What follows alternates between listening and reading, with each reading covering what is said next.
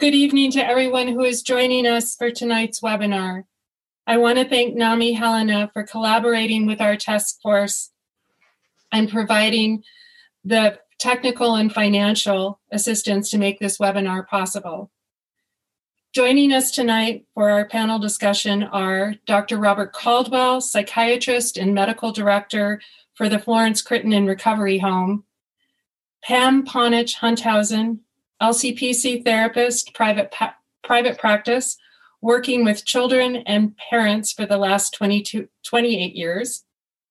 Kelsey Kyle, RN, care manager, St. Peter's Health Medical Group. Stephanie Morton, program manager, Healthy Mothers, Healthy Babies. And Sherry Walker, survivor. The title of our webinar borrows the hashtag Moms Are Not Immune from the 2020 Mom Maternal Suicide Awareness Campaign. Many mothers suffer in silence from perinatal mood and anxiety disorders, which can lead to tragic consequences. Recent studies have found that deaths by suicide account for almost 20% of postpartum deaths. And another recent study found one in 20 women in the perinatal period experience suicidal thoughts. Yet, too often, moms have been left out of the suicide conversation. Why aren't we talking about it is one of the reasons maternal suicide remains a silent issue. Our intention for tonight's webinar is to shed light upon this critical subject and to combat the stigma around mental illness and motherhood. So, welcome to everyone. I'm going to begin tonight's conversation with Stephanie Morgan, Program Manager Healthy Mothers, Healthy Babies. Good evening, Stephanie. Good evening, Dana, and to everyone else that's on. okay, Stephanie, please tell us about your work at Healthy Mother, Healthy Babies and your role in writing the brief addressing suicide in the perinatal period. Sure. Um, so I'm the I serve as the program manager for Healthy Mothers, Healthy Babies. I've been there for a little over two years now. And um, for those who might not know, Healthy Mothers, Healthy Babies is a small but mighty um, nonprofit that serves folks statewide. Um, and we work closely with a lot of other family support organizations, so a lot of direct support organizations, including public health departments, hospitals, mental health providers. Um, and our mission is really just to improve the outcomes in that prenatal to three age range. And perinatal mental health is one of our areas of focus. Um, and so, yeah. Um, what led me to write the brief on addressing suicide in the perinatal period was really um, doing some deep research and struggling to find um, information and realizing you know our state is um, consistently um, has the highest rates of suicide. And this is something that's been a, a focus of many you know different grants and campaigns. And i thought it was very odd that i wasn't able to really find much specifically um, about um, maternal suicide in the perinatal period. So um, i started doing some digging around that. And um, what i learned just felt like it needed to be told. And so i just worked out that brief and yeah it was um, mostly just to solidify my learning and then be able to show other people and say can you believe this? So yeah. There i am. It's an excellent brief um, and i would just want to um, you wrote in that brief that suicide in the perinatal period is understudied and not well researched, and you talked about that and not well understood. What do you think the reasons are for the lack of research and the lack of understanding on this topic? Um, I, I, think one of the first places that we have to start um, is with um, our comfort or ability to um, engage with a difficult topic. Um, there's a saying, what we measure is what we change. You know, what we pay attention to is what we affect. Um, and I think that one of the things about you know engaging in um, research on suicide or suicidal ideation um, it's very difficult to um, see the numbers and also understand the um, the impact behind um, the numbers. So, not only are we talking about the topic of suicide, which has a lot of social and cultural and emotional implications um, that vary for many, many different people, but we're also talking about that specifically um, with moms.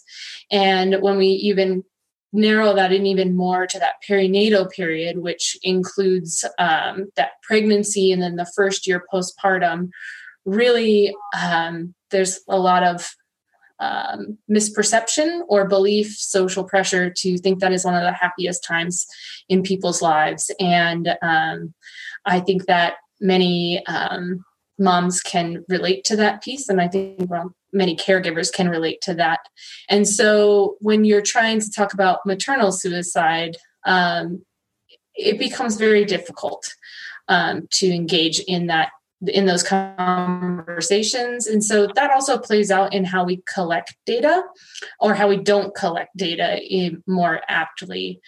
Um, I think that one of the bigger barriers to actual data collection is that um, in our state, um, suicide and that's done so by coroners and in many places um, coroners are maybe not required to have medical training within that.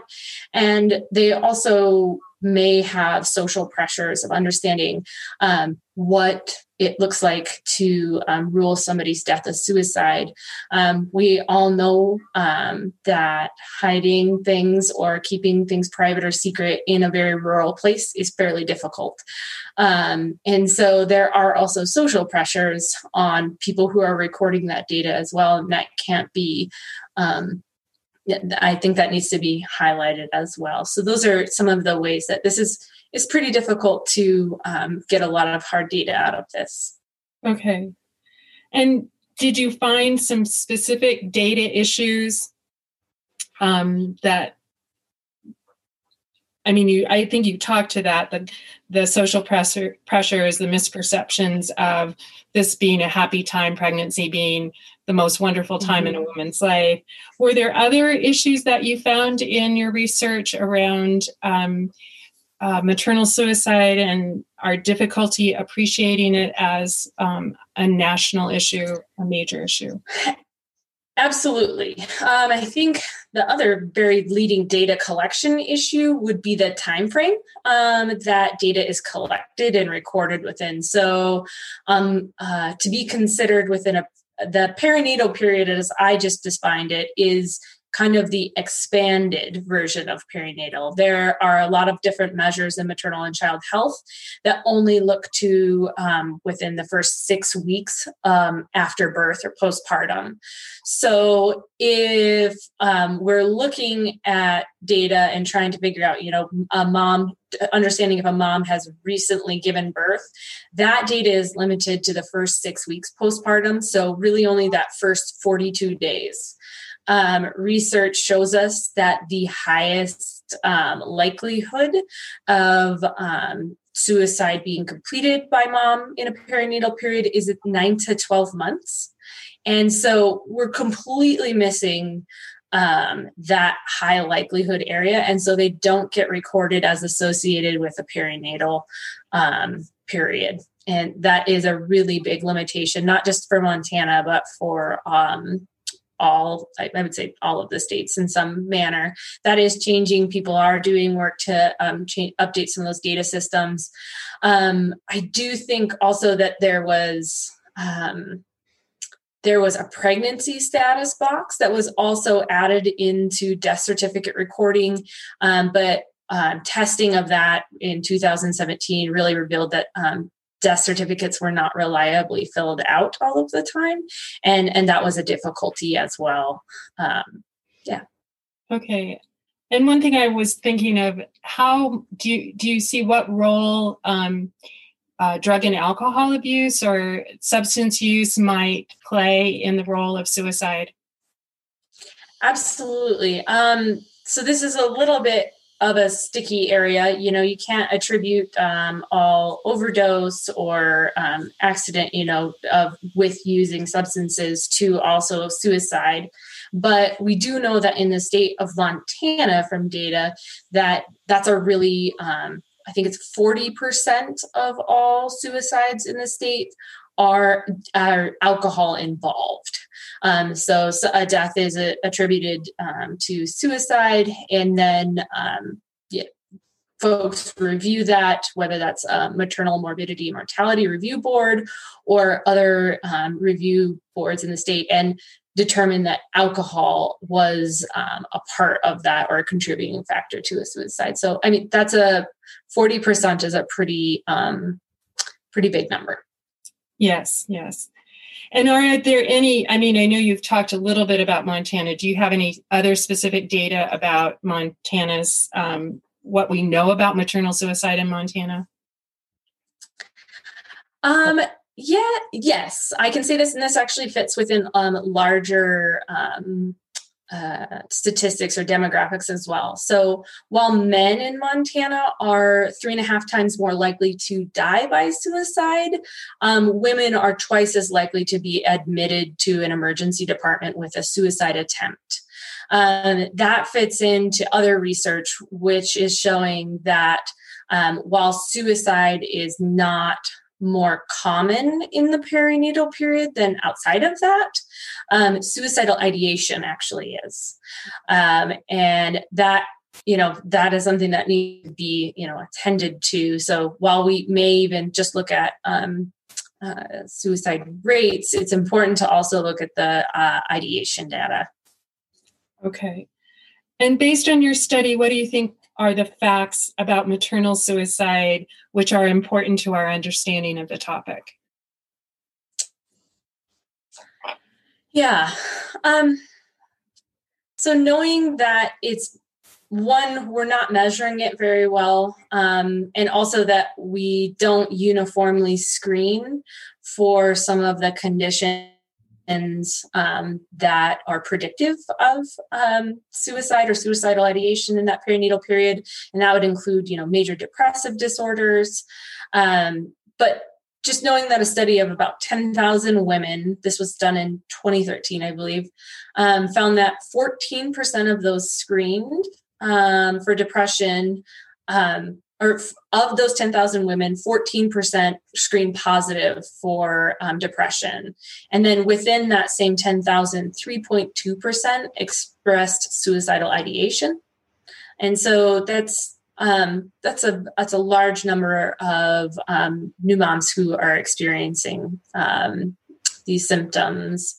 Um, it's also just you know you'll find studies that say that it is the leading cause and then you'll find other studies that say it's one of the leading causes of death within that perinatal period. And i think at this point we're kind of um, splitting hairs. We know it's a much bigger problem than um, uh, what we have previously believed it to be. And um, shedding some light on it is um, a very important next step. Um, yeah. Okay. And do you see any um, opportunities for us um, or challenges in addressing suicide in our state or in our country? You know, where do you think mm-hmm. we need to go with this? Um, as I'll start with the challenges and then end with what I see as opportunities. Um, so it, I think a lot of the challenges um, really are about you know having consistent screening, and then um, if we do have folks that are um, screening positive or um, we're seeing symptoms that are concerning, making sure we have strong referral resources or resource and referrals pathways to make sure that people are getting to um, providers that know and understand the um, nuances of um, mental health within that perinatal period. Um, I think some of the other panelists will explain some of those nuances. And um, I, yeah, I think that's one of our biggest challenges. And then also just living in a very rural place. I think probably everybody on here knows that there are limited resources and particularly limited mental health resources.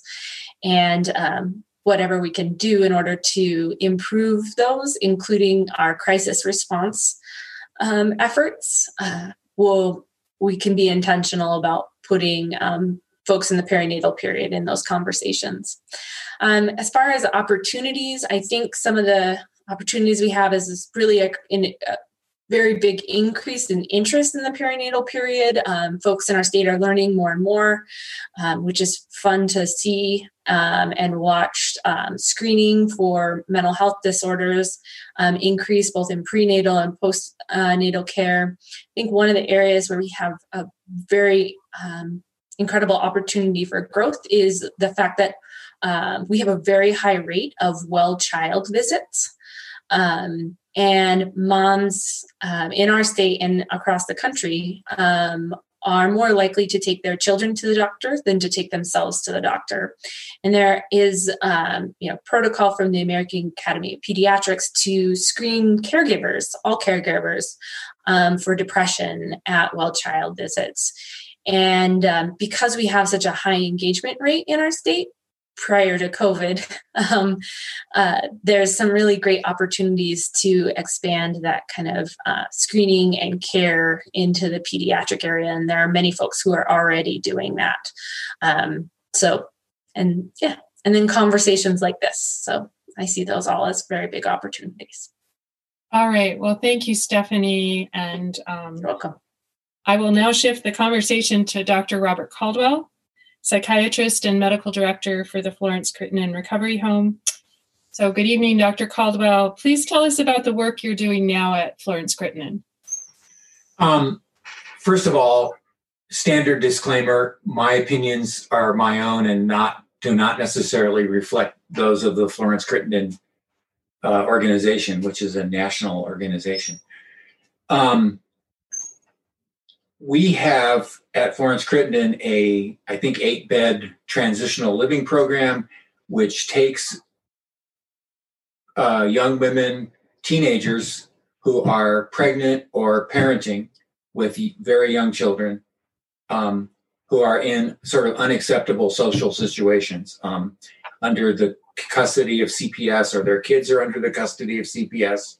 They're homeless or they're trying to they're get trying to get out of a really bad situation. We have a four bed recovery home that um, meets a criteria for a ASAM level 3.1, if you know what that means, but it's residential treatment for substance abuse. I evaluate everyone that comes into the facility. Uh, we have the ability to deal with um, dual diagnosis people that have substance abuse and uh, mental health issues and I end up, I think, seeing about half the uh, folks on an ongoing basis because of usually some kind of mood disorder. All right. So, in your um, work at Florence Crittenton and plus in your work as a psychiatrist um, in the community, tell us briefly about experiences you've had with mothers who are or have been suicidal. Does anything stand out to you? Um, we have uh, worked with people who have suicidality. We attempt to make a safety plan with them. Um, we've uh, transported people for hospitalization where we were unable to make a safety plan that we thought would would be manageable in the facility itself. Um, I'm thinking of a recent case where a young woman had given birth uh, about two weeks before, and her newborn was had been hospitalized with breathing problems for two weeks. This was the first anniversary that she had sober of a, a stillborn that she'd had several years before, and she had bipolar disorder. And I was having a lot of trouble figuring out what was the most important factor in her being feeling suicidal. She was able to ally with us and remain in the facility and ultimately seems to be getting better. Okay. All right. What are the risk factors that which contribute to suicidality in women with perinatal mood and anxiety disorders? So th- they're the same as the things that contribute to suicidality in in anybody. Um, first of all, de- uh, suicidality is one of the core symptoms of a major depressive episode. Um, the other ones being low energy, depressed mood, not enjoying things, sleep out of whack, appetite out of whack, can't concentrate, down on yourself. Um, and that major depressive episodes occur in major depressive disorder, they occur in bipolar disorder, and they occur in postpartum uh, depressions or perinatal depressions, much, many of which are turn out to be bipolar disorder. But um, and the suicidal thoughts can are just they're in these clinical or biological depressions are like out of the blue. Um, and the the great American author William Styron wrote wrote in one of his books. Um, he's in Europe accepting all these awards for his writing, and uh, he from heads of state up to and including the Pope. And he has a novel that was made into an Academy Award winning film, and he wonders why the heck he's suicidal. He feels like killing himself. Same thing with the. Uh, it's very similar to what um, Stephanie mentioned. The the young mother who is like, I should be really happy. I've got this beautiful child. I've got my family around me. Um, why am I so?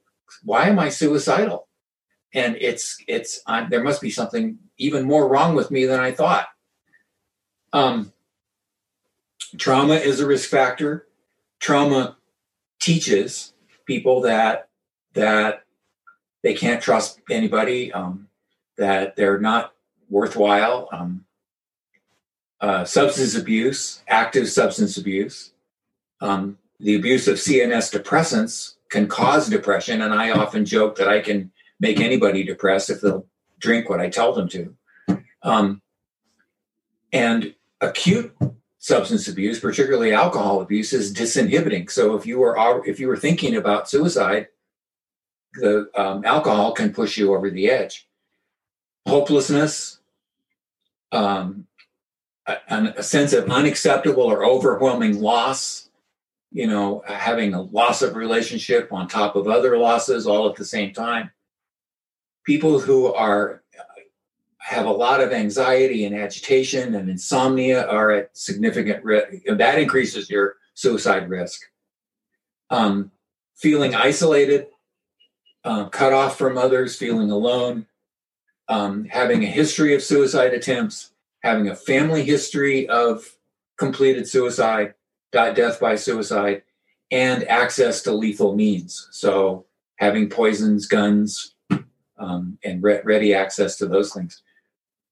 Those are those are um, uh, risk factors. Okay, so I want to just uh, segue back to the role of anxiety in um, suicidality, and do you see that being particularly um, characteristic, perhaps, of women who are in the perinatal period um, maybe who have given birth who may have more anxiety and that can trigger more suicidal thoughts? Um, so, anxiety is extraordinarily uncomfortable and has been referred to as the, the most uncomfortable bad feeling that we can have. Um, and people just want to escape it. They want to go to sleep. They want to get away from it. And that that can drive people to um, attempt suicide. Okay. Do you um well let's go to what are the perinatal mood and anxiety disorders you see and treat in your work? And do you focus do you see any um, uh, relationship with the um, hormonal shifts in um, pregnancy labor delivery and the postpartum? Um, I I'm seeing um, women that are, you know, ages 14 to 30 ish. Um, the most of the perinatal ones I'm seeing are are 14, 15, 16, 17. And a lot of those people with perinatal depression are going to eventually go on to develop bipolar disorder. Many of them have family histories of bipolar disorder, and so um, I, I, I, um, for technical reasons, I'm I'm nervous about giving them antidepressants, and we'll talk about that later probably. Um, and what was the second part of your question? Um, the second part of the question was mainly um, the role of hormones um, as a result of pregnancy, labor, delivery, and the postpartum.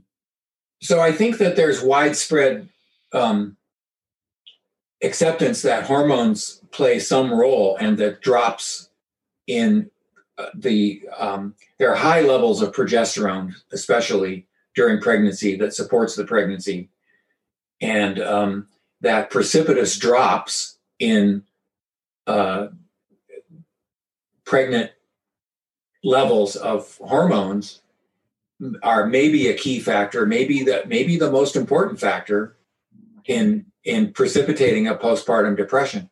One of the drugs, brexanolone, has a hormonal action, and to, to treat postpartum depression, it's has to be given IV in the hospital. But um, so um, there's a lot of research interest in this. The the only impact on treatment so far has been this this relatively recently redu- uh, released medication for for treatment resistant postpartum depression that is based on the theory that hormones are important.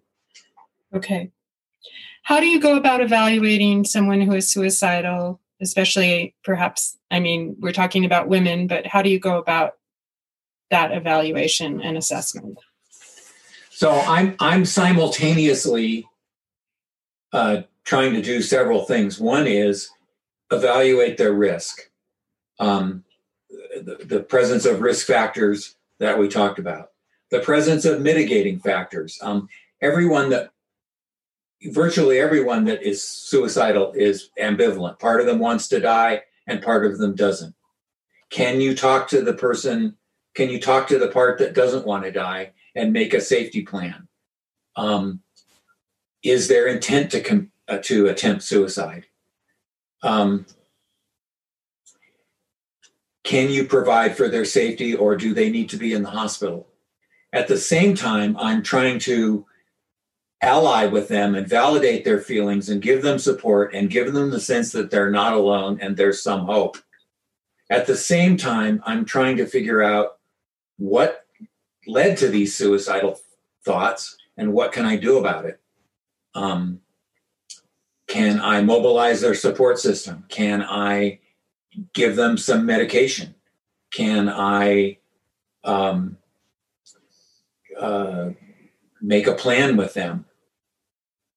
So you know, I'm doing all those things at once. I'm trying to sort of make make a diagnosis, which which guides treatment, of course, and uh, and at the same time trying to figure out what their actual risk is and what needs to be done now. Okay. And so um, let's just segue in then to the um, medications that you use to treat perinatal mood and anxiety disorders, especially postpartum depression. So, if I um, thought that someone had a postpartum depression that was um, part of major depressive disorder, I would be using an antidepressant for my uh, adolescence, one of the risk factors for, uh, well, several of the risk factors for bipolar disorder are onset of depression prior to age 23, um, postpartum depressions, family history of uh, bipolar of um, bipolar disorder, um, psychotic depressions. So they've got several of the risk factors already and statistically they're they have at least a 50-50 chance of going on to develop bipolar disorder they just haven't had time to have a manic episode yet because they're only 15 or 16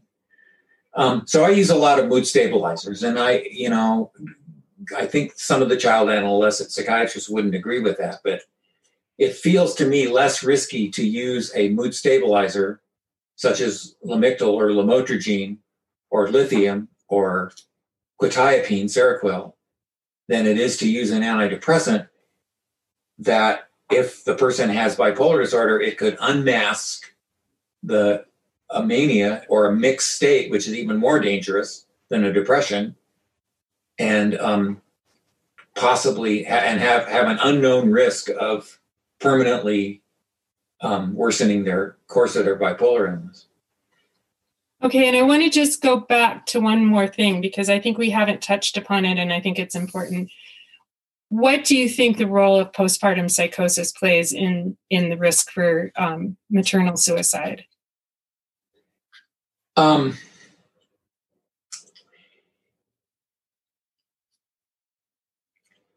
people with um, who are agitated, um, can't sleep, are parent are frightened, um, feeling cut off and uh, hounded, and having racing thoughts and intractable anxiety are at risk for suicide.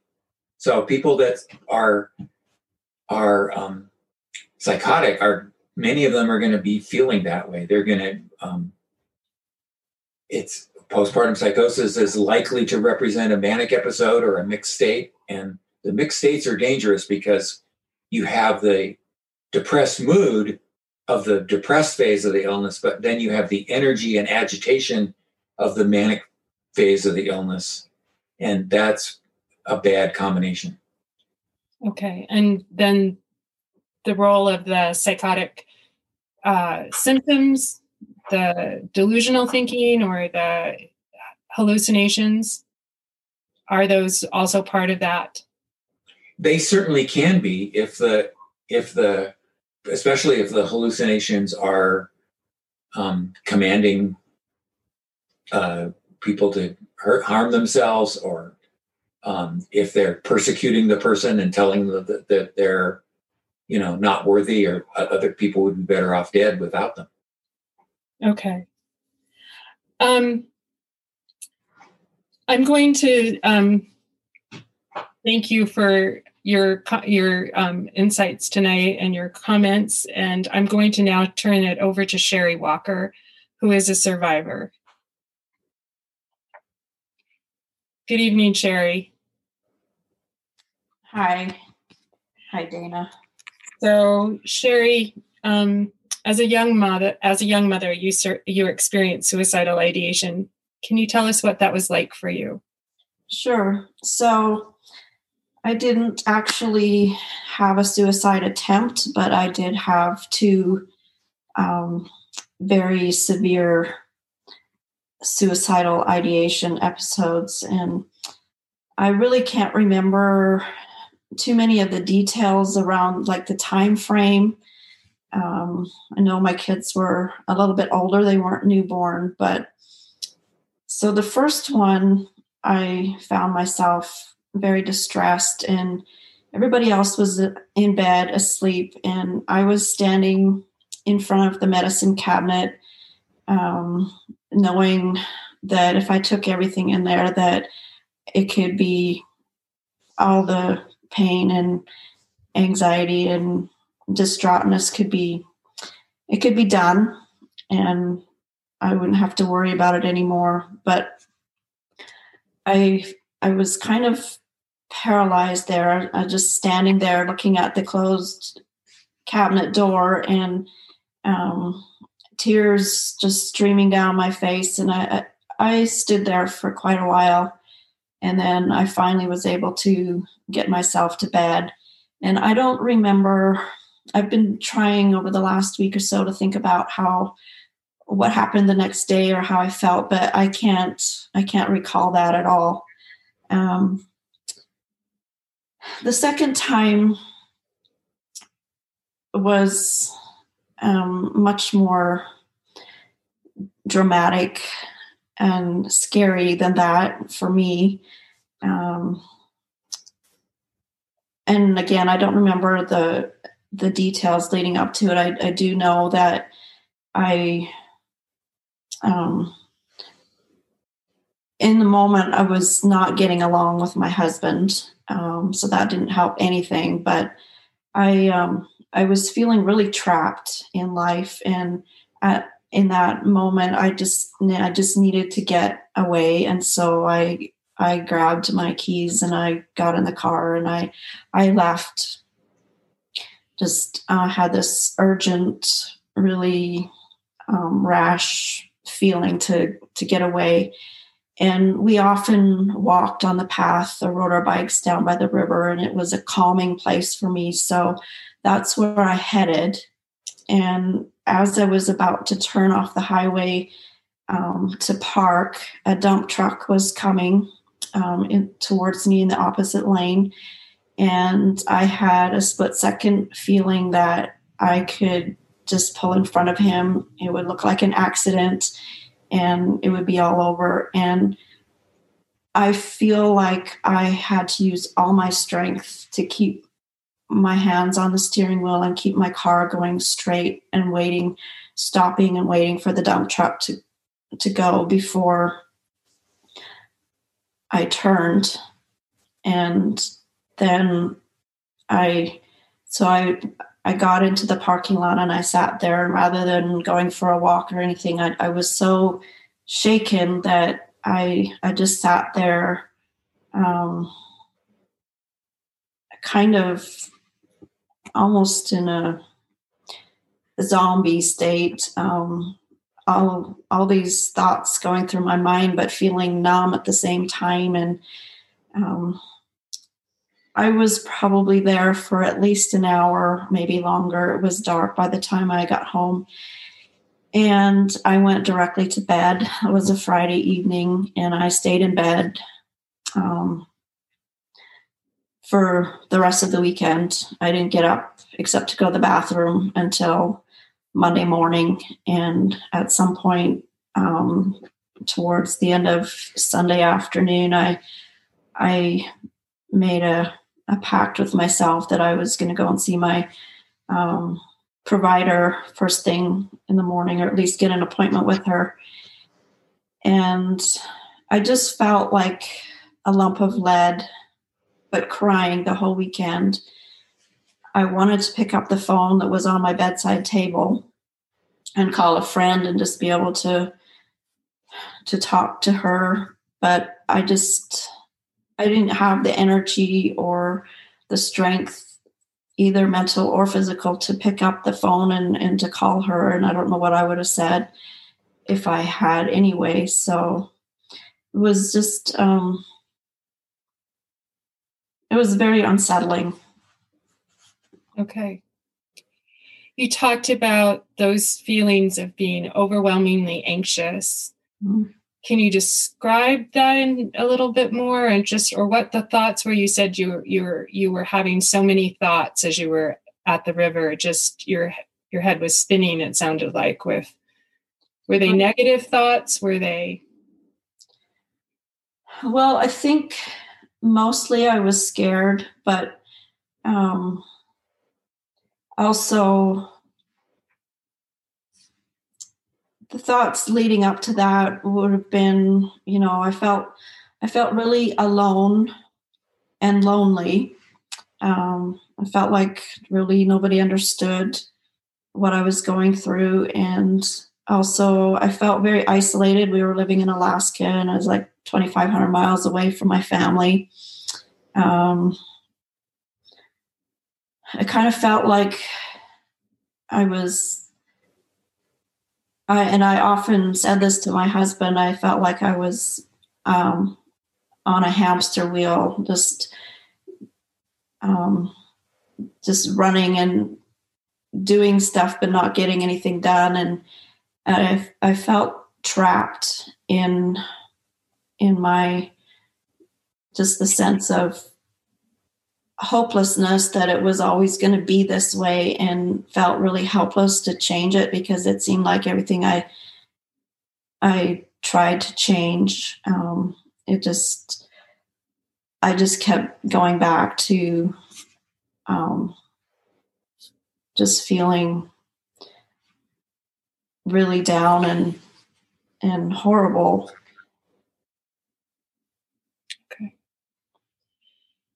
So Dr. Caldwell mentioned that many w- people, not just women, but people who are suicidal are often ambivalent.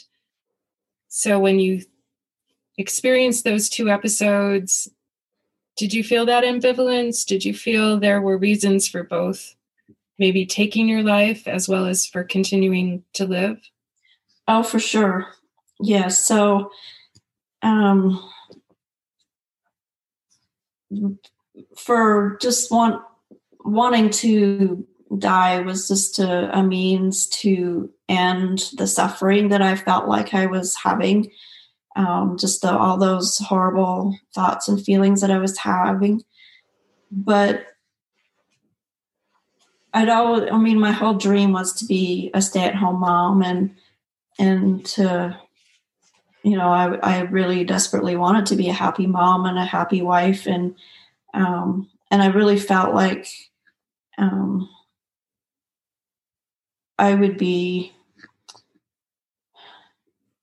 well, my reason for, for living basically at that time was for my kids and to so that they they would not be devastated by losing their mom when they were so little that was for me that was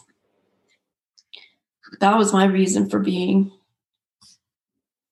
Okay so they were your anchor so to speak to help you stay grounded to maybe in in in not carrying through on your thoughts. For sure. Okay. What do you think contributed to that overwhelming sense of hopelessness that you talked about and that helplessness? Well, I think possibly the primary the primary reason was I was just exhausted. Um, I was an older mom, and my kids were 16 months apart, and um, I had a lot of medical issues during that time as well and and you know i'm a very independent self-sufficient person and at that point in my life being independent and self-sufficient was not serving me well it was really hard for me to ask for help which is probably what i needed but um, just the the lack of sleep um, was a huge contributing factor. Okay. In your in your history with working with providers, were you ever screened for a perinatal mood and anxiety disorder?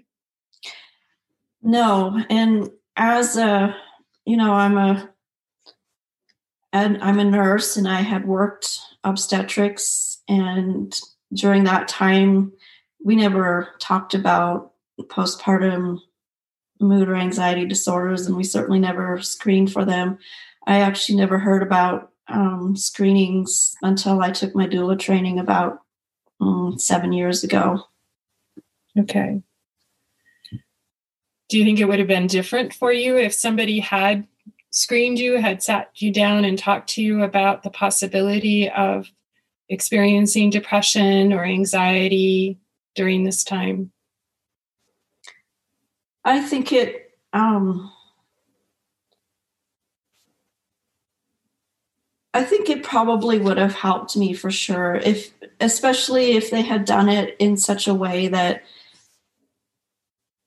um they made it clear that you know they screen for everybody for this and that postpartum depression and anxiety are very common and um, I think if it, yeah, I think it really would have made a difference um, for sure. Do you think there was anything else contributing to the fact that you were suffering in silence around this time in your life? Well, Yes, um, it's such a there's such a stigma about mental health, and um, so that was probably the biggest thing for me. But also, I I grew up on a farm and um, just we're we're strong people and we just um, you know we just push through and get things done and um, but I think also um, for me there was infertility was an issue and our children were were adopted. And so there was a um, bit of well I, I was told that i got my babies the easy way and i will never tell a pregnant person or somebody who is giving birth that that is easy but it's um, it's a whole different ball game going through infertility and um, and uh, and then adoption. So um, yeah, it, there was definitely some issue there, and I think a sense of shame also and guilt that I would even have those thoughts. Um, didn't really want to feel vulnerable because um, you know us type A personalities, we are self sufficient. We can we can handle it. Um, and embarrassment. I mean, I shouldn't shouldn't be feeling this way, right? And especially, I think there's this idea that um, when you adopt your children, you've been waiting for so long that you should be extra happy because you have these babies, and um, it's just not that way. There's there's this kind of conflict between loving your babies and the grief of not being able to bear them yourself and um, most people didn't get that. Ironically, um, my daughter does get that, and I think that's so cool that she does. Um, but it just um,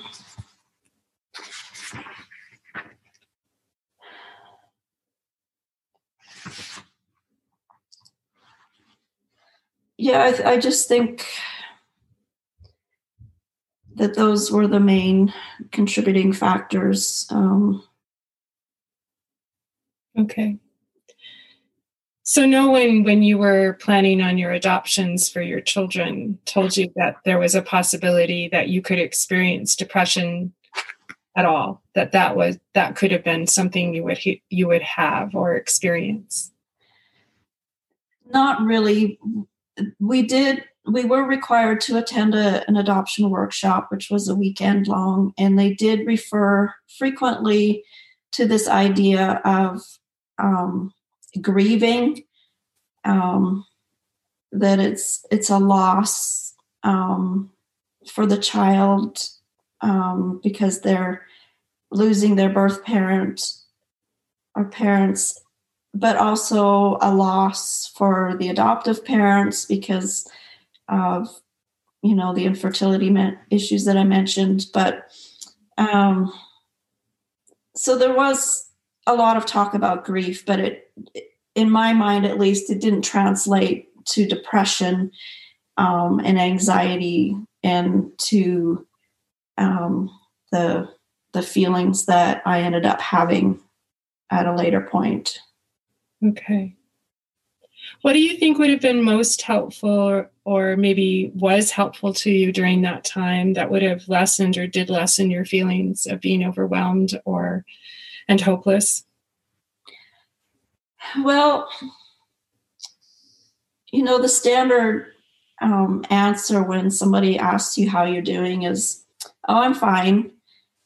And I think probably if somebody had um, expanded on that question and been more specific in their questions, like how are you sleeping? Um, are you getting enough sleep or um, just asking things like um,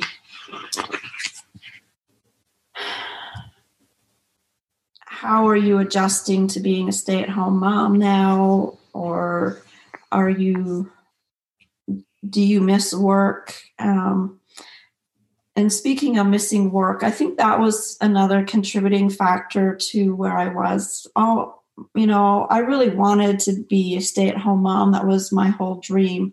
But i didn't realize until i was in it how much i would miss uh, working with other people and having that adult interaction. So i think if people had been much more specific also i think ha- having had the mixture of emotions um, validated for me um, just to that other people understood that yes i was very happy to have these children but i was also there was all these other emotions going on as well. And and really those emotion that mixture of emotions is not um, it's not just adoptive moms that go through that. It, I tell all my um, all my students and clients that they can expect to feel, you know, joy, but they can feel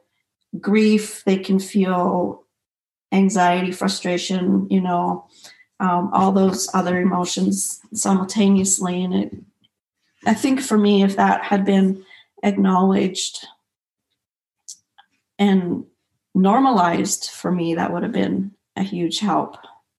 Okay. So almost like if somebody had really said, So how are you really feeling, Sherry? Right. So yeah. You stated that you never talked with anybody about this except your healthcare provider. What do you think kept you from talking about that experience? And what compels you to talk about it now?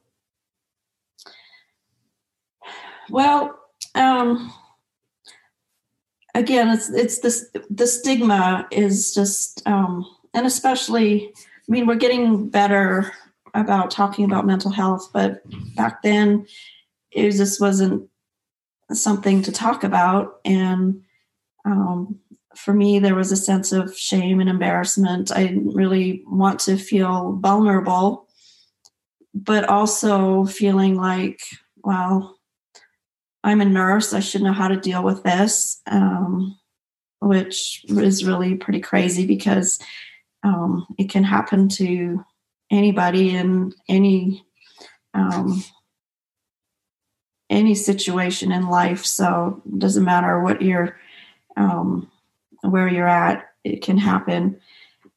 So for me, um, that kind of kept me from talking about it. And then I kind of never thought about it, you know, for the longest time either. Um, but a couple of, well, it was probably two years, two or three years ago, I saw the um, Playing Monopoly with God and by Melissa Bangs. I met her at the Lotus and got talking to her afterwards. And then she started emailing me and inviting me to attend her storytelling workshop a, few months later and i didn't feel like i had a story to tell i i wasn't even thinking about my suicidal ideation at that point. It was kind of buried deep in my memory. And i didn't really feel like i had a story to tell. But two two years ago, I attended the perinatal mental health conference uh, and uh, attended Momedy. And one of the performers' stories really resonated with me, and I realized that yes, I I do have a story to tell, and so I did attend the workshop. I didn't share my um, suicidal ideation um, episodes, but shared plenty of other things that were going on at that time. And it really was helpful to me to understand the power of telling a story, not only for my own healing, but also to make myself more relatable to other people and to be able to share with them and help them to understand that they are not alone. And and when a person is willing to be vulnerable it helps other people to open up and share. And so dana when when you informed the task force that you were planning to um, get this webinar together and what you or who you hope to have on the the panel i got this very compelling urge to to volunteer. And it, it actually terrified me for a few days the thought of sharing. But i just realized um, if i can at least help one other person it will be worth being vulnerable and i really i suffered in silence and um, i don't want anybody else to have to suffer in silence so that's why i speak now well, Sherry, thank you so much. And we are very grateful that you were willing to share your vulner- vulnerability tonight and share your story. So thank you. You're welcome. I'm going to turn this over now to Kelsey Kyle, RN care manager at St. Peter's Medical Health Group. And I know that she's sit, I think she's sitting with Sherry because of some uh, uh, issues about joining, but um, so I hope she's on. There she is. She's not Sherry Wacker, but she's Kelsey Kyle. So, Kelsey, can you um, tell us about your work as a care manager at St. Peter's Medical at the health group, medical group there? Yes, good evening, everybody. Um, I'm Kelsey Kyle, and I have been working at St. Peter's Health Medical Group for the past three years as a nurse care manager. And um, the best way to kind of put a nice little bow on what I do is that I um, I help people that need extra care and support um, connect to resources, um, help navigate through the medical system, um, and then especially those that are struggling, um, just help them. Um, if it's with complex medical needs, people that are struggling with housing, food insecurity, um, paying bills. Um, our team's able to help um, people that are having depression, anxiety, or mental illness um, struggles. We're able to help connect them to um, the proper resources. Um, and a big part of my population is working with moms, babies, and families, and just wrapping around support around um, all of the parents um, that really need the extra um, help, and especially if they find themselves um, in a place of struggle. All right. So, when a woman comes into your clinic in the perinatal period who is or may be severely depressed, tell us about how you go about your nursing assessment. Yeah, so um, our clinic is using um, validated tools. Um, both the PHQ9 and the Edinburgh are used in the clinic. And so, oftentimes, when um, somebody is referred to me, I am av- available for um, warm handoffs most of the time. And then sometimes I do get messages where I end up calling the patient. Um, but if somebody's really having a hard time, the the staff does the their best to um, find either myself or one of my team members to see somebody in person. Um, so that um, the depression screen um, is already completed. So it's really a kind of a two two different paths. So one is if um, the mom has active has suicidal ideation, has marked um, those last questions on both screens positively um, then my assessment is much like um, Dr. Caldwell had explained before. My next step um, for me is using um, a, um, a Columbia, sorry, my brain. Um, so the Columbia tool, just to assess how how far away those thoughts were. If it's you know today three weeks ago that time frame um, assess if somebody um, is has a plan and you know the likelihood of them carrying out that plan. And then depending on that scoring um, it would be completing a safety plan and having somebody um, you know a, a, plan that we feel good about somebody going back home um, with support or if they need to seek emergency care and look at hospitalization. Um, so that's that's one path. The other path is um, having a situation of a mom who has significant depression and or anxiety um, with absent suicidal ideation so no suicidal ideation present.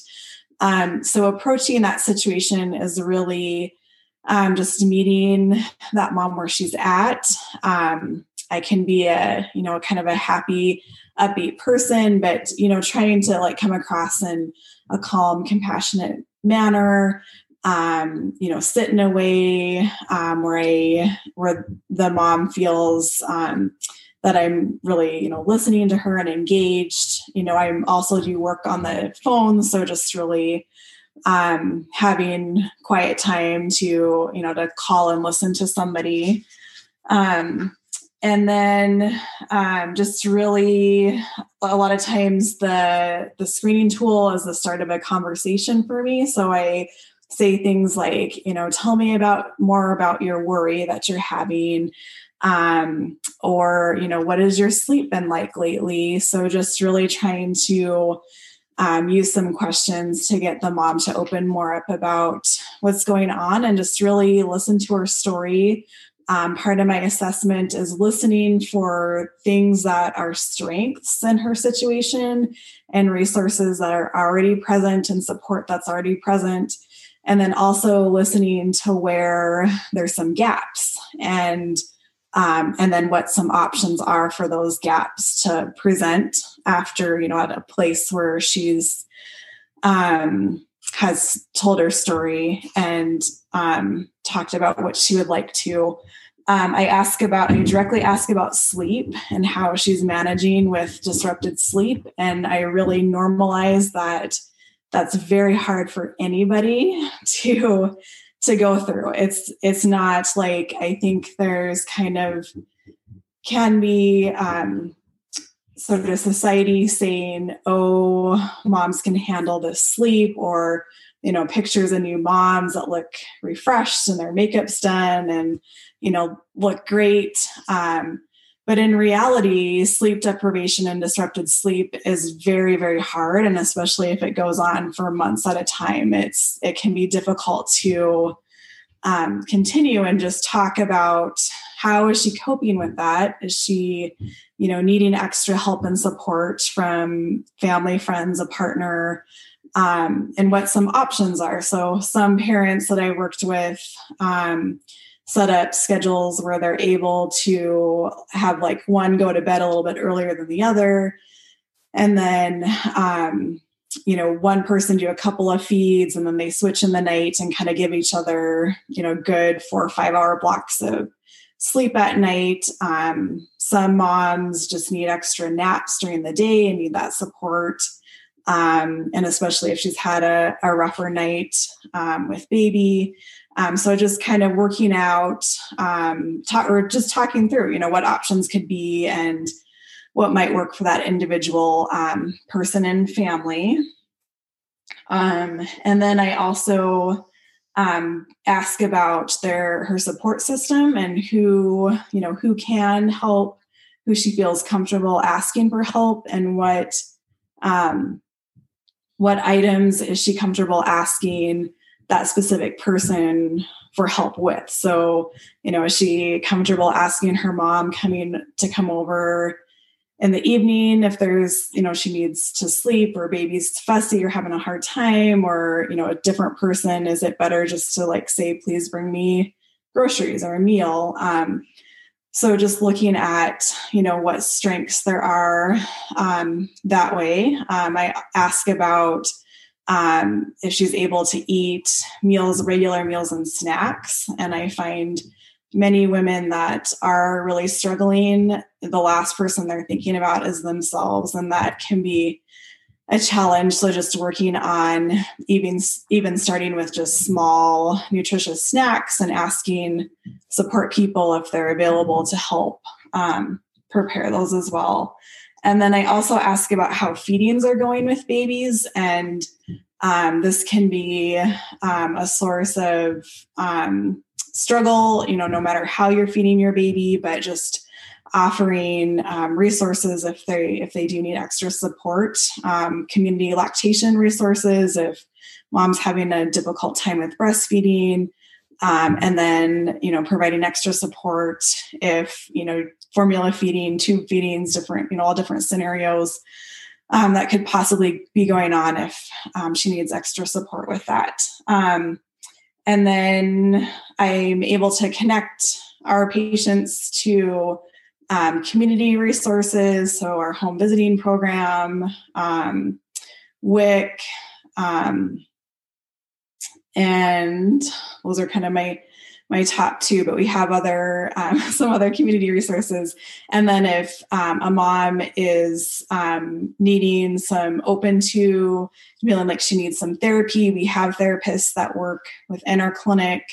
I also help re- refer people out to the community, and especially with somebody who's really struggling I will call therapists and see if they have current openings so that I'm not um, giving patients numbers and they're reaching dead ends. And when it may have already been um, a difficult thing to make that phone call in the first place. So just trying to um, ensure those things. Um, we have social workers on our team that can help with any um, social determinants of health or instabilities with housing, food um, transportation.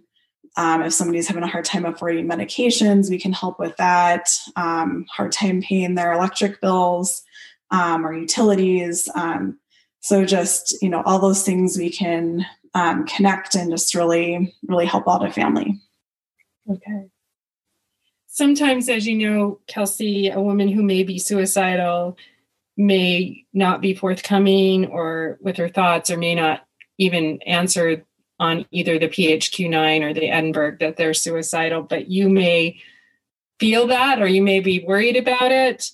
How do you go about gaining her trust, um, especially when she may be reluctant to share with you her feelings? Yes, that's a, a very good question, Dina. Um, so I just I have such a huge heart, caring heart, um, lots of compassion and empathy, and really just um, I feel like I have a you know I, I have a gift with it, but I just really you know really listen to patients, really meet them where they're at. I don't push people. Um, but just provide, I guess, just provide an you know welcoming, open space that's safe for people to share as much as they're willing to or want to. Um, and I find that pretty quickly, um, many patients will open up and and tell me a lot of things that are going on. Um, and sometimes with some, it takes you know more more than one visit or contact or outreach um, to get more of the story as well. Um, but I've had um, really good success with you know focusing on asking about sleep, um, especially like how are you coping and then really like you know connecting with that patient and you know validating saying yeah it, it would be incredibly hard to do that or i can i um, completely um, it makes sense that you're really overwhelmed right now with everything that's on your plate um, or you know just tell me more a little bit more about your thoughts of worry and i um, i am able to get um, patients to open up. Um, I think my most challenging situation in my time of work was I had a family member. So there was a patient that I had called after she delivered and then um, didn't. So then she ended up seeing an OB provider for follow up. And we didn't have contact with her. And when she was four months postpartum, her family member called our clinic saying that she'd expressed suicidal ideation to the family member and they were really worried about her. Um, so that was a very challenging call, but I just called and said, I'm, you know, with with the medical group and you know her doctor and I'm just reach out to this doctor's patients and I spoke with you a couple months ago after you delivered your baby. I'm just checking in to see how you're doing right now and if there's anything that I can help you with. Um, and her first response was, I'm fine and everything is going okay. And so then I asked her if she was open to completing an Edinburgh screen with me on the phone, and she was. And she admitted that she had suicidal ideation within that screen. And then we just talked about talked through all of the the different areas that um, she was struggling and she was really then really opened up and told me her whole story which was um, she had a lot a lot on her plate and able to get her connected with therapy and some help um, so so it is um, it can be challenging at times um, but i think you know, for the most part, just really um, providing that that space for people to share is important and having a lot of um, compassion and empathy for them. So, in hearing Sherry's story, what might you have done to support her through the crisis? What would you have wanted to convey to Sherry to help her with her hopelessness? So, first of all, I just want to thank Sherry for sharing because that's an incredibly brave and vulnerable thing to do. Um, and just that I, I know it will help at least one person, hopefully many.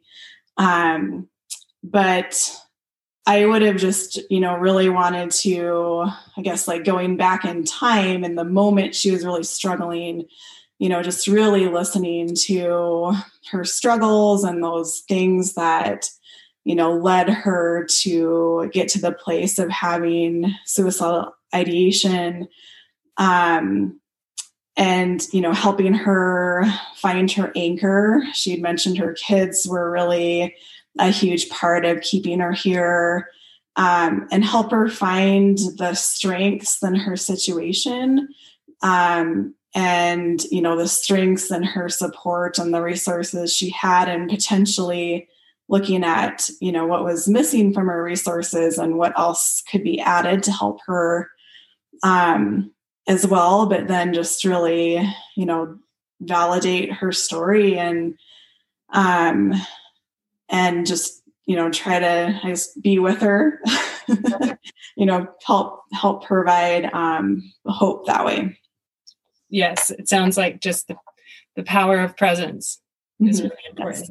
Yes. All right, so I'm going to now bring Pam Ponich Hunthausen, LCPC therapist, into our con- conversation. Good evening, Pam.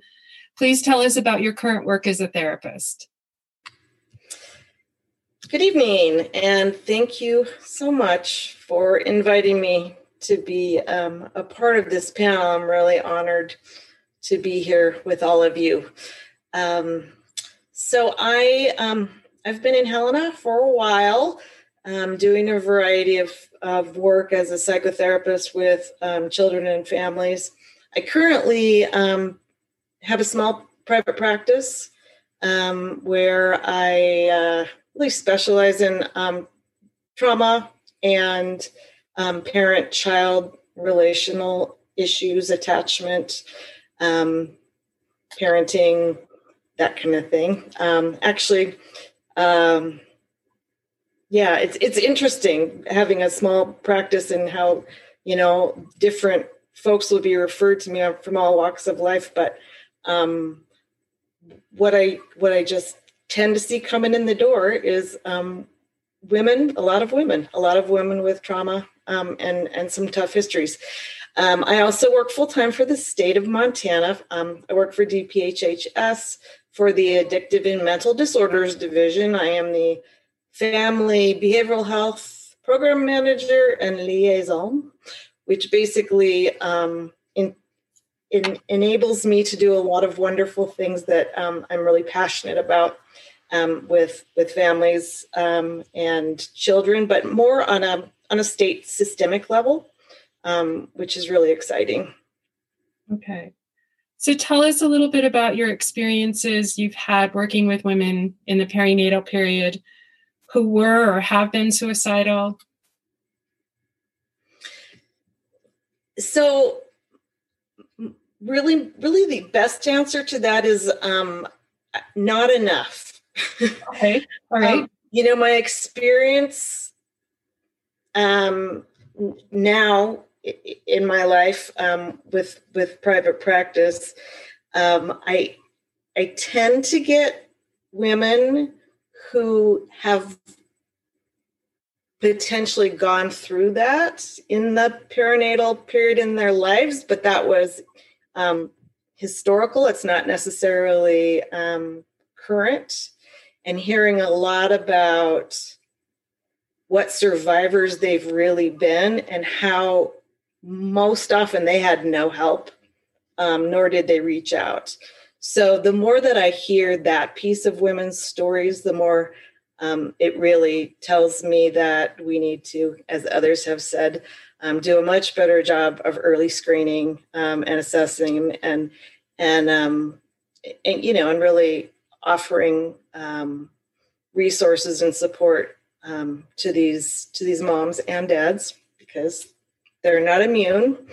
Um, you know during the during that time of pregnancy and a year after at least.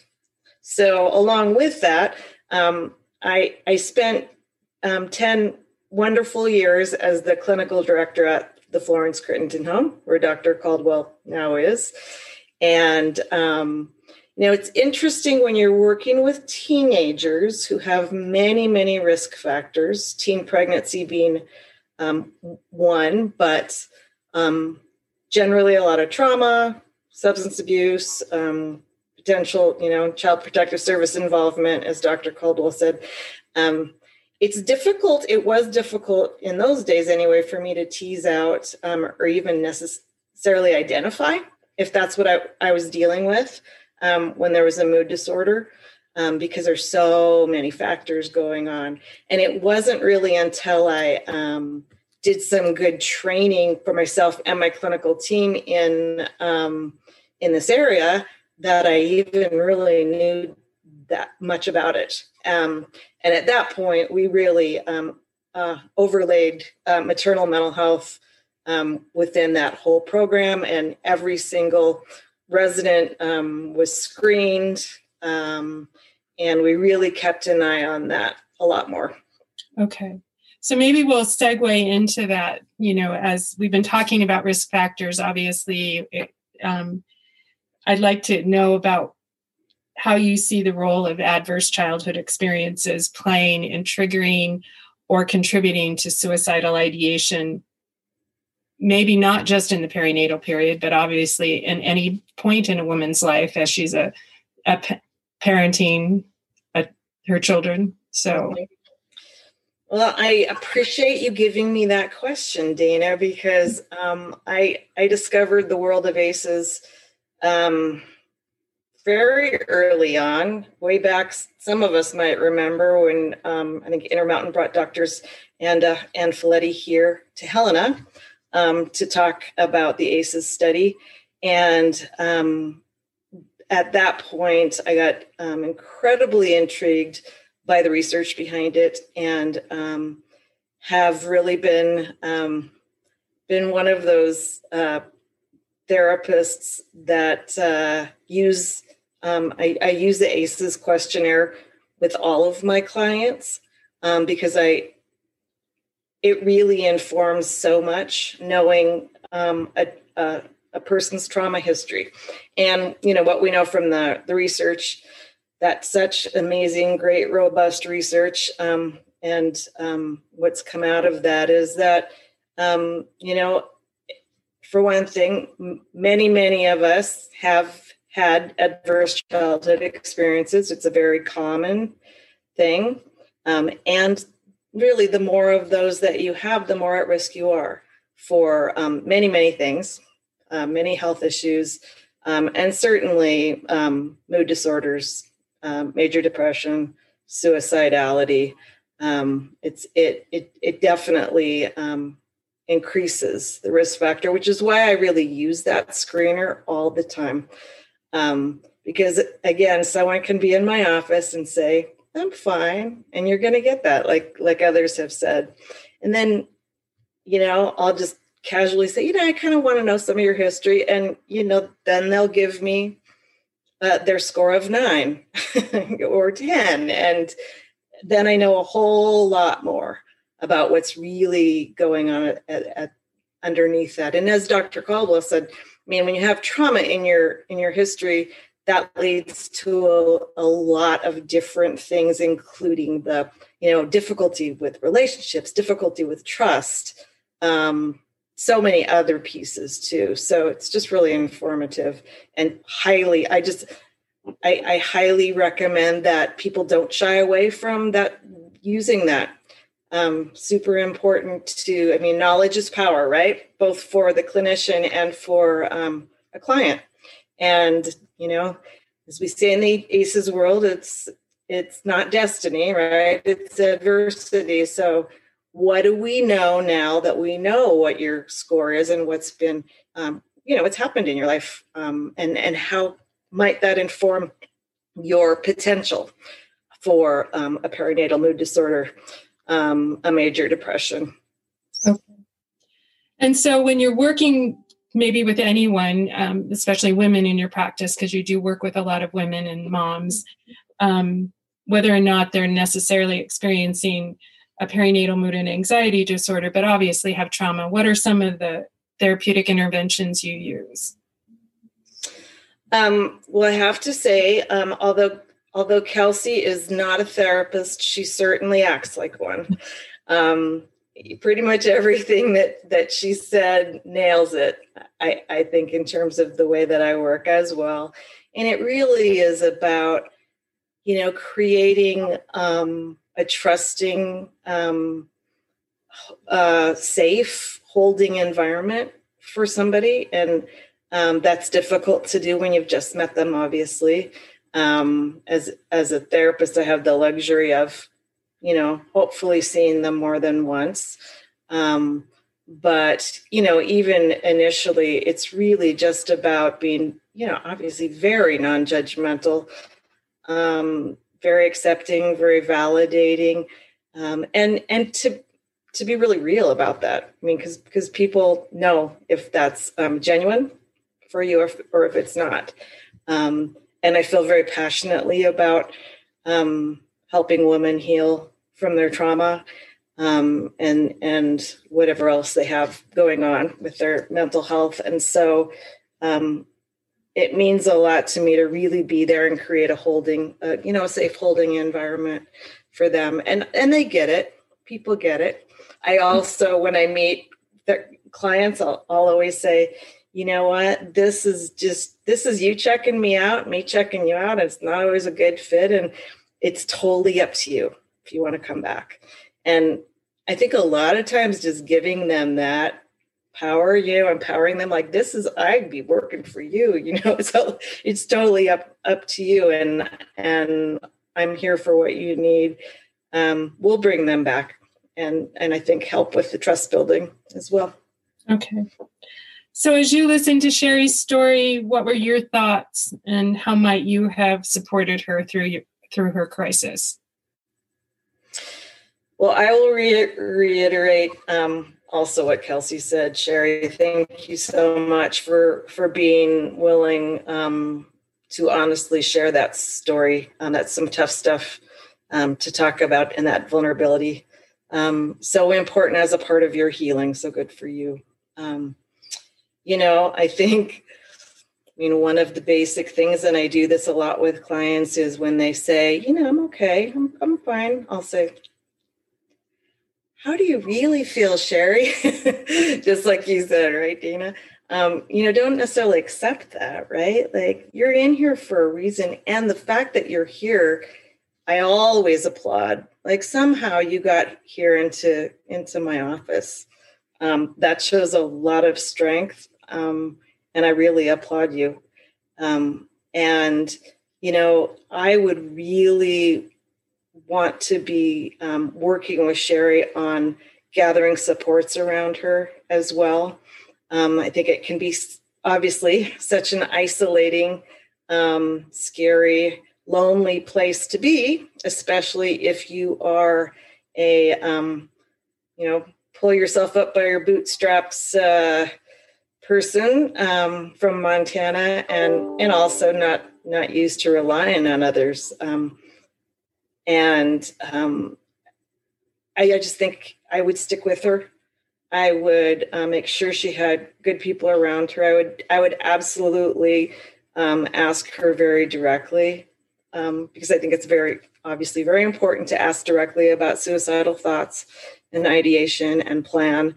Um, and you know, if if there were a group available, that would be a major go-to for me um, with clients with with perinatal um, mood and anxiety disorders because so often they do feel so much shame and guilt and i shouldn't be feeling like this and i've got these babies and all the things that that sherry said and that normalization with a community um, that gets it super super important okay so compassion presence non-judgmental uh, approaches so thank you, Pam.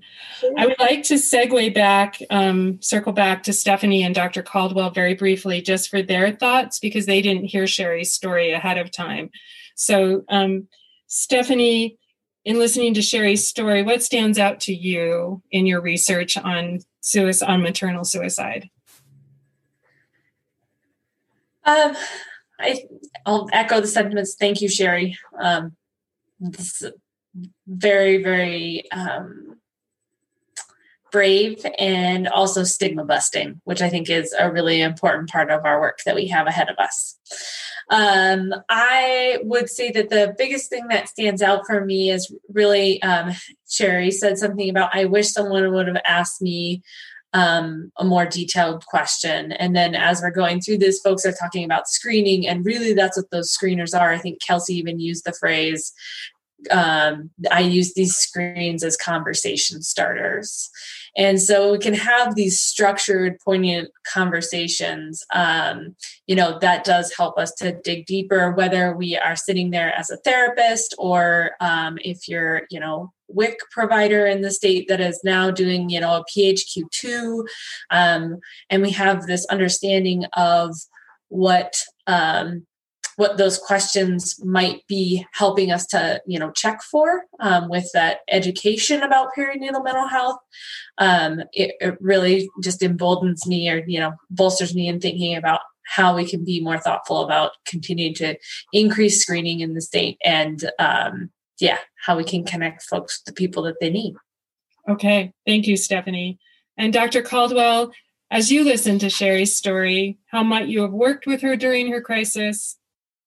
What are your well, the the um the part of me that's a therapist was thinking about uh, validating her, joining with her, helping her to mobilize her support system, um, and the the sort of analytical clinician of part of me was thinking about you know what is this? There's a lot of signs of depression, um, staying in bed all weekend, um, a lot of tearfulness, a lot of insomnia, um, and I would have followed up on that. You know, how did this? When did this start? And have this ever happened before? And did Grandma have this? And and you know, what can I do about it?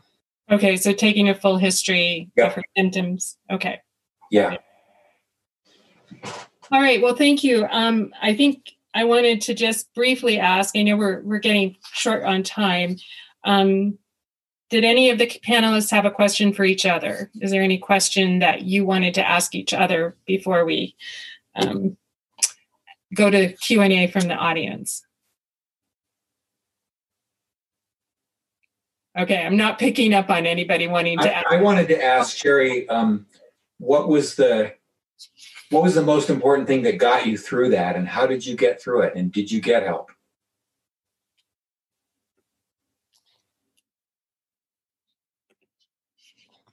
Yes. So, um, I think initially, what got me through was my overriding um, deep sense of wanting to live and wanting to be a happy mom and wife.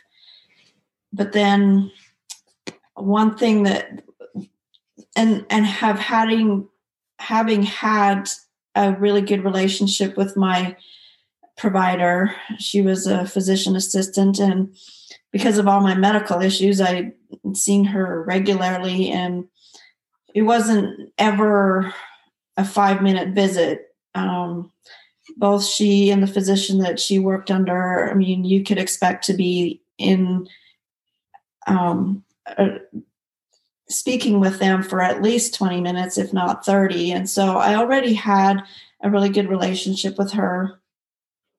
And she took the time on all those other visits to ask about what, you know, was going on and took the time to be personable and you know how the kids and that kind of thing but also not just to look at the symptoms and um, here's some medication for that um, but just to kind of dig deeper and and ask the questions that and and not just ask the questions but also to um, let me take the time i needed to share what what my experience my symptoms were. And that day i was really fortunate to get in to see her that same monday that I called for an appointment, and she was um, really kind of on the edge, wondering if she should admit me or not. But because I didn't have a plan, um, she was willing to just let me go home with, and she switched up my medication. So I think that was one of the main things that got me through was knowing that I could get in to see Christine, and she had my back, and um, I had her cell phone number, and um, you know, she made me promise to call her, you know, outside of office hours if I needed, and so I really felt supported from her. Okay, thank you. Anyone else of the panel have a question for Sherry, or anyone else have a question for each other? Okay, so before we come to the end of our, is there anything else that you can think of that we may have left out that needs to be addressed?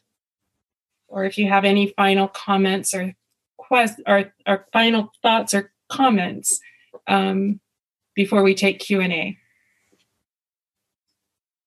Okay, so for our participants tonight, um, there is a Q&A um, box and you can um, ask us questions and we will try to respond to them.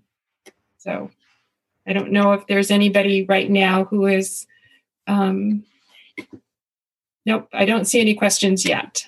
So I will give it a few minutes. I know we ran over time, and so I appreciate everybody's patience with us, especially since this is the first time we ever did this and trying to make sure everybody had a chance to share their thoughts and their experiences. Um, so from Julie, she said, not to everyone, not a question, but Sherry, thank you. And I think we've had several thoughts about um, uh, Sherry's vulnerability, being vulnerable and willing to share her story. So um, from Healthy Mothers, Healthy Babies to all the panelists, thank you so much. This was a really important discussion. Okay. Anybody else, even just thoughts from those who have been listening in? Um, if you don't have a question, um, Oh, I do have a question. Here we go. We've got some questions coming in. So I will. Okay. So from well, somebody just said, This was awesome. Thank you for all your stories. Okay. And so, Matt Kuntz for Dr. Caldwell um, Can pregnancy help bring on bipolar disorder? So, pregnancy doesn't cause bipolar disorder, but um, we think that the hormonal stresses of pregnancy and uh, sleep deprivation and stresses in general and medical issues all can act as as um, triggers for a given episode of mania or depression. And so the um, probably in pregnancy, it's the hormonal aspect, and in, in perinatal um, mood disorders, it's probably the, the probably the um, the insomnia, the the stress, and the hormonal aspects that are the most important triggers for the for the perinatal um, mood episode. And he and there's also a question specifically about the symptoms. So in perinatal bipolar disorder or pregnancy and maybe a bipolar episode, would you see either pole, both mania and depression, or mixed? I, I ha- in my career, I've seen postpartum psychosis that represented mania. I saw a woman early in my career who'd had five children and five postpartum psychoses, hospitalized, hospitalized each time. Um, many of you have heard Melissa's story of her postpartum psychosis. Um, and um, I've seen many more depressive episodes. Um, and the symptoms are the same as any other bipolar depression or major depressive episode. In bipolar disorder, people are often sleeping too much, um, but they're very tired, um, down on themselves, feeling guilty, um, uh, negative self talk, low energy, nothing's any fun, hopelessness, pessimism. Okay. All right. Are there any other questions or uh, comments that anybody in the audience tonight or anybody else listening in who, um, oh, yes.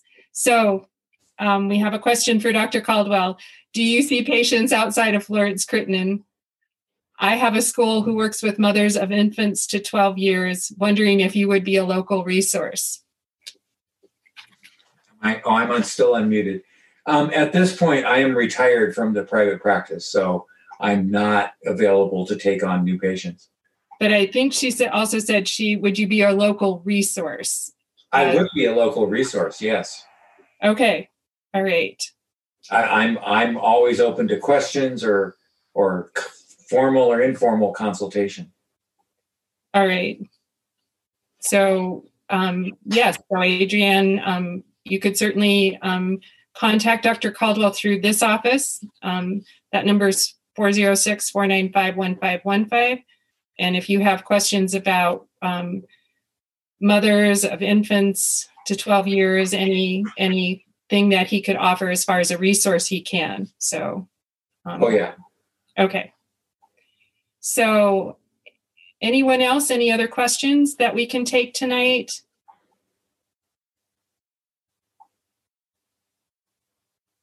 I'm not. I'm not seeing any. Um, wait a minute. Um, oh, yes, Sarah McConnell. What is the best advice for living so far away from family? So I think that might be directed to Sherry, maybe because you were living so far away from family. Yeah, it's hard. Um,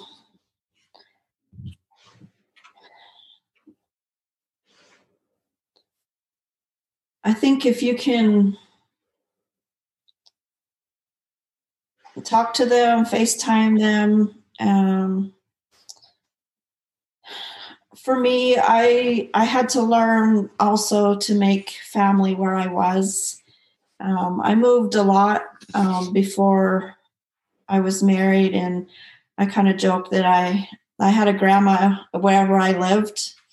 Um, I I adopted a lot of grandmas and and a few moms along the way. So I think if you can, you know, find one or two people that become like family, um, that can be very helpful. At least it was for me. Okay. Well, thank you for sharing that. Are there any other questions? I'm not seeing any right now. Um, I wanted to let everybody who is still with us that in the chat box we have some resources that um, Oh, and I have some other things, some other comments. So I will give the comments first and then I will give the resources. But um, Emily Lucas to all panelists and attendees, this was enlightening. Thank you so much. Um, from Matt Kuntz to all panelists, thank you for sharing your story and for the information provided. From Christina Fowler to all panelists, what a great panel. Thank you all. Um, oh, so there is a question to all the panelists. Um, what is the protocol for follow up six weeks, one year? And are there follow up with prenatal af- and are the follow up with prenatal after birthing? So, um, whoever would like to take that question, maybe Stephanie, because I know she knows a lot about the screening protocols and and uh, so. I was going to toss it to Kelsey. oh. I, yeah, if Kelsey can answer that one, I think she's a fabulous. Okay, living it right now. So go. Let's see. Okay, I think. Can you hear me? Yes. Okay, I was um, being slow unmuting. Um, so, um, screening protocols right now. So, um, prenatal should be three um, depression screens um, within pregnancy. So, one every trimester. And then um, postpartum, um, two weeks postpartum, um, and six weeks postpartum are, you know, what's currently practiced most of the time. Um, with clinics, um, there is a recommendation to extend that to um, every well child check for the first year of life, um, just because um, a lot of times, um, so, you know, there's there's many times when um, symptoms of depression and anxiety will show up prenatally. It will also can also show up at the two and six week mark. Um, but there's also times when those symptoms are delayed down the road, and especially if um, you know support your support is stressed, your sleep is stressed for a long period of time, um, that can just you know add more weight down the road. Um, and Stephanie had mentioned with her research too, um, like nine to 12 months postpartum can be a pretty risky time um, for um, suicide and suicidal ideation as well. So um, I really um, think it is important to continue those screens out to a year.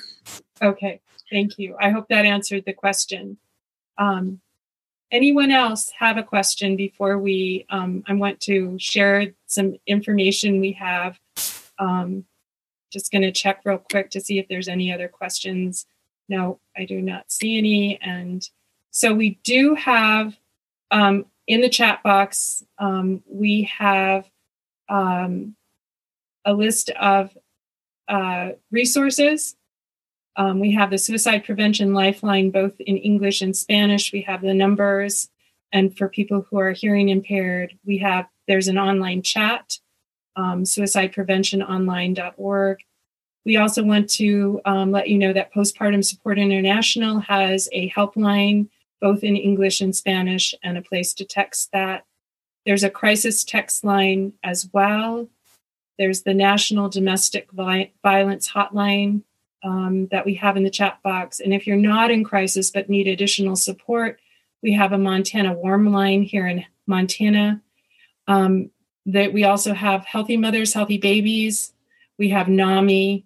Um, Am I missing anything, Stephanie? Because I don't see it. I just see part of it, but not the whole thing. So, yeah, let me throw in the learn more piece, but I um, got some resources um, from the state as well. And so I'll throw in um, those pieces um, on their kind of um, organization for crisis response. Okay. resources that look different across the state. Okay. So um, we have oh, we have 2020 Mom. Um, I really encourage people to visit their website. They have a great website, Postpartum Support International, NAMI, Healthy Mothers, Healthy Babies, and then the Crisis Systems Information and Resources from uh, DPHHS. So um, thank you so much. Um, I want to thank everyone for joining us. I know this was a longer evening than maybe we had planned. I want to thank um, my esteemed panelists and colleagues, and certainly I want to thank Sherry for really sharing her story tonight and um, being vulnerable with a very difficult story to tell. I also want to thank Gary Mihelish from um, Helena NAMI um, and Tim Lewis for his support in the technical aspects of our webinar. And I really hope that this conversation tonight has helped to bring a greater, greater awareness that maternal suicide needs to be a part of the larger conversation of the public health issue of suicide in this country. Suicide impacts us all, and moms are not immune, and maternal mental health matters, and that suicide is preventable and treatment is effective. So, thank you, and good night to everyone. And again, thank you so much. I appreciate it. Thank you, Dana. Thank you. Okay, so long. I'll Thank you, Dana. Thank you all. Good evening. Yep. Good evening. Good night. Thank you. Good night.